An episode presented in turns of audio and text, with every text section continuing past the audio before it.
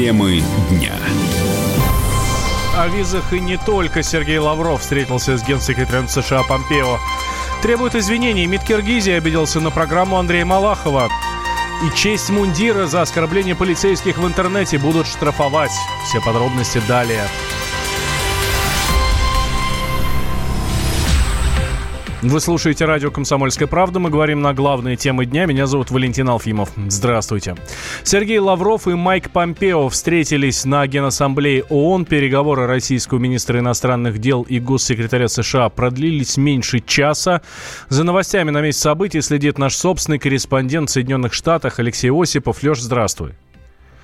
Э, добрый день. А вышли уже к журналистам Лавров и Помпео?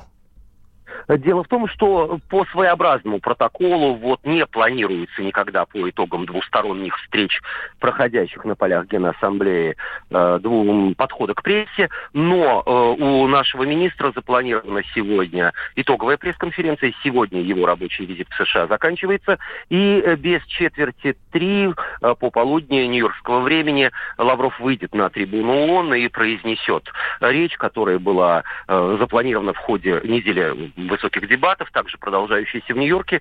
И вот по поводу встречи с Помпео э, я хотел бы э, особенно акцентировать внимание, что визит главы российского МИДа, э, который длится три дня, он не сосредоточен исключительно вот на выступлении и, возможно, как многие думают, случайных встречах. Программа визита планируется задолго, и э, интенсивность рабочего графика, она, честно говоря, удивляет даже бывалых, потому что если говорить, ну вот, например, о сегодняшнем дне в руках у меня рабочая программа, встреча с Помпео, встреча с кубинским коллегой, встреча с э, комиссаром по правам человека Мишель Бачели. Это только маленькая толика сегодняшнего дня. Э, напомню, что через два часа э, стоит ожидать появления нашего министра на трибуне Генассамблеи, после чего итоговая пресс-конференция, и вот там, уверенно, большая часть, ну, мы же, в конце концов, не Америка, у нас не рассекречивают всевозможные стенограммы секретных, что вполне нормально, в двусторонних и международных отношениях э, переговоров. Все-таки какие-то детали мы услышим, э, но это буквально через несколько часов. А, правильно я понимаю, что никакой информации со встречи Сергея Лаврова и Майка Помпео не просочилось? Ну, понятно, что, безусловно, говорили про визы, об этом говорил Сергей Лавров и Мария Захарова. А, может быть, другие вопросы известны? Пока нет. Дело в том, что у нас закончилось буквально несколько минут тому назад, и это особая зона там, где проходят переговоры, где проходят так называемые двусторонки. Журналисты туда не имеют доступа, делается только протокольная съемка. Вполне возможно, что в ближайшие минуты полчаса, переходя э, с одной переговорной комнаты в другую, э, журналисты, в том числе «Комсомольская правда», застигнут э, Лаврова и вот попросят хотя бы несколько слов по итогам встречи с американским госсекретарем. Но в любом случае ждем выступления, ждем пресс-конференции Сергея Лаврова сегодняшней. Алексей, спасибо тебе большое. Алексей Осипов, э, собственный корреспондент Соединен... Э, Комсомольской правды в Соединенных Штатах, следит э, на, на месте событий в Генассамблее ООН, следит за, за программой Сергея Лаврова. Политолог-американист Рафаэль Ардуханян считает, что Америка и Россия в принципе говорят на разных языках, и формальная встреча вот эта вот, которая уже состоялась, Сергея Лаврова и Майка Помпео, ничего не изменит.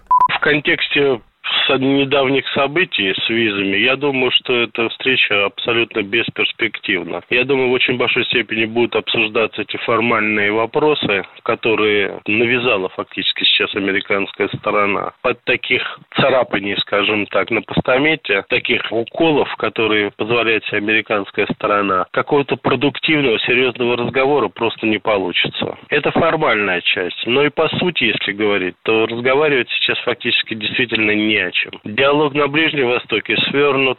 Наши контакты в области ограничения так называемой атомной программы Северной Кореи тоже свернуты американской стороной. Взаимодействие на европейском континенте в свете последних заявлений Польши и Америки в отношении Северного потока-2 тоже бесперспективно. Я очень-очень пессимистично смотрю, потому что просто не вижу, о чем даже разговаривать. Настолько разные подходы в решении проблем, что я не вижу в ближайшей перспективе какого-либо налаживания контактов. Мы будем сейчас обсуждать формальные протокольные вопросы, мы будем выдвигать друг другу упреки, мы будем говорить о том, что нам не нравится. Американцы, как старая пластинка, будут повторять, что надо вывести войска, вернуть Крым. То есть это абсолютно бесперспективный разговор. Мы совершенно на разных волнах. По мнению Ардуханяна, Америка может прислушаться к словам России только через политиков старой формации, ну, например, таких как Генри Киссинджер. Тем временем в МИДе ответили на заявление о руке Москвы а в скандале с Дональдом Трампом и Владимиром Зеленским. Официальный представитель ведомства Мария Захарова посмеялась над словами спикера Палаты представителей США Нэнси Пелоси о причастности России к публикации разговора глав государств на сайте Белого дома. Учитывая, что именно Нэнси Пелоси раздула скандал вокруг телефонного разговора президентов США и Украины, то по логике спикера руку Россия приложила именно к ней, написала Захарова в Фейсбуке. В Кремле ранее прокомментировали обнародованные расшифровки переговоров лидеров США и Украины. Дмитрий Песков надеется, что до публикации стенограммы Трампа с Владимиром Путиным ситуация не дойдет. Как заявил пресс-секретарь российского президента, обычно содержание разговоров глав государств находится, ну, как минимум, под грифом «секретно». Практика достаточно необычная, такая публикация. Как правило, материалы подобных бесед на уровне глав государств носят гриф или секретно, или совершенно секретно. Это обычная мировая практика, и, как правило, конечно, это не публикуется. Украина это было сделано по взаимному согласованию. Мы, э, конечно, хотели бы надеяться, что в наших двусторонних отношениях, где и без того полным-полно проблем, э, до подобных ситуаций мы не дойдем.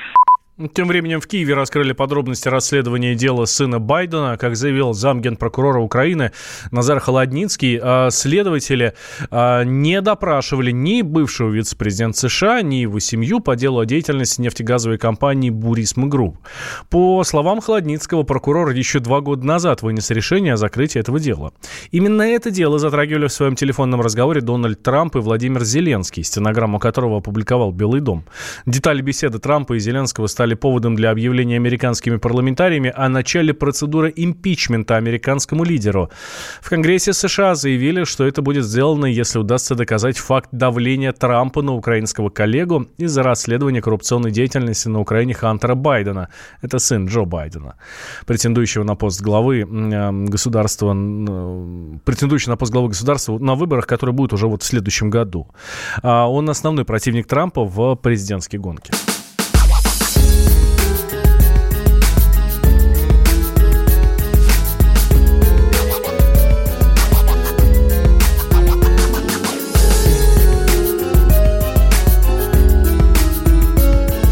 Осенний марафон на радио «Комсомольская правда».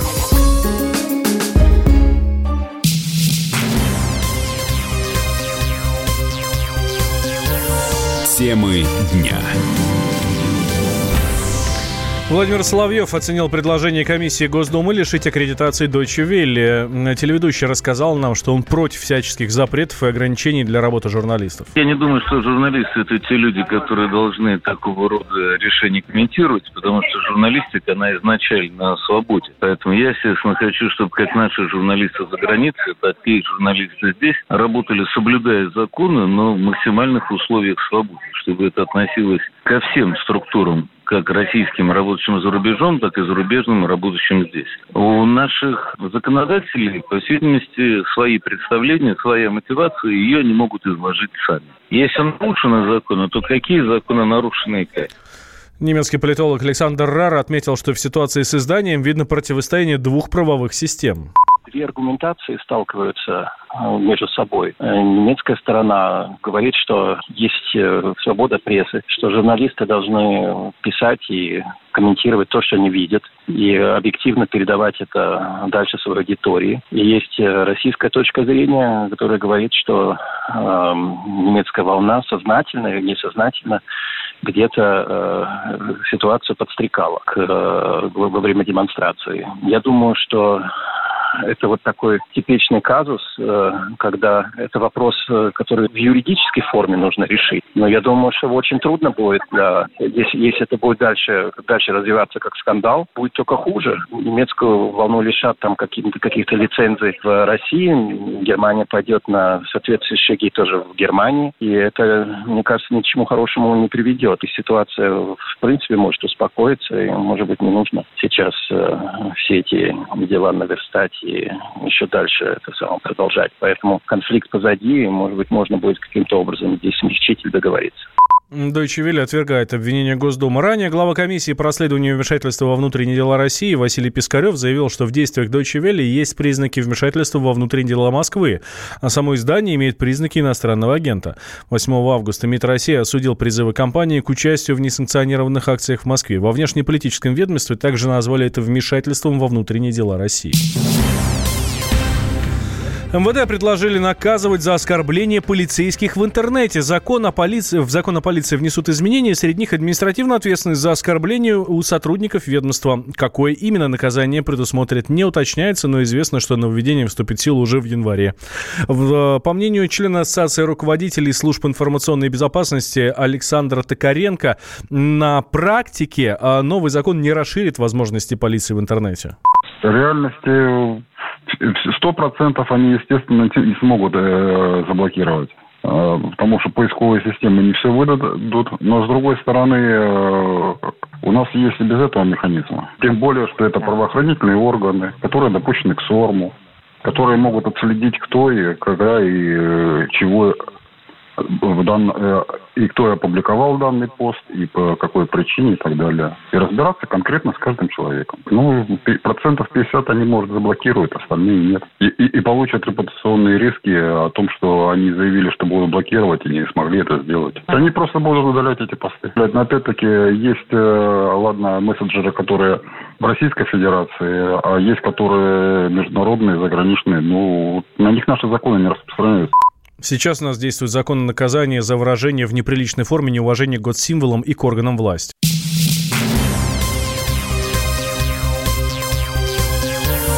Темы дня. Вы слушаете радио «Комсомольская правда». Меня зовут Валентин Алфимов. В медиа опровергли информацию о вызове российского дипломата во внешнеполитическое ведомство Киргизии из-за передачи Андрея Малахова. Это сообщается, что это был плановый рабочий контакт. В российском министерстве подчеркнули, что точка зрения Малахова – это мнение журналиста, его личный взгляд на ситуацию. Кроме того, ведомство рекомендовало посольству Киргизии в Москве воспользоваться законом страны пребывания о СМИ в части права на ответ. К двусторонним межгосударственным отношениям эта ситуация отношения не имеет, указали в министерстве.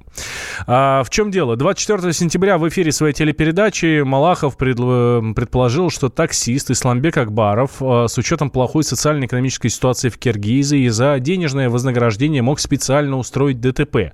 В пятницу МИД Киргизии сообщил, что выразил озабоченность высказываниями Малахова советнику-посланнику посольства России, который якобы был э, вызван в киргизское дипведомство.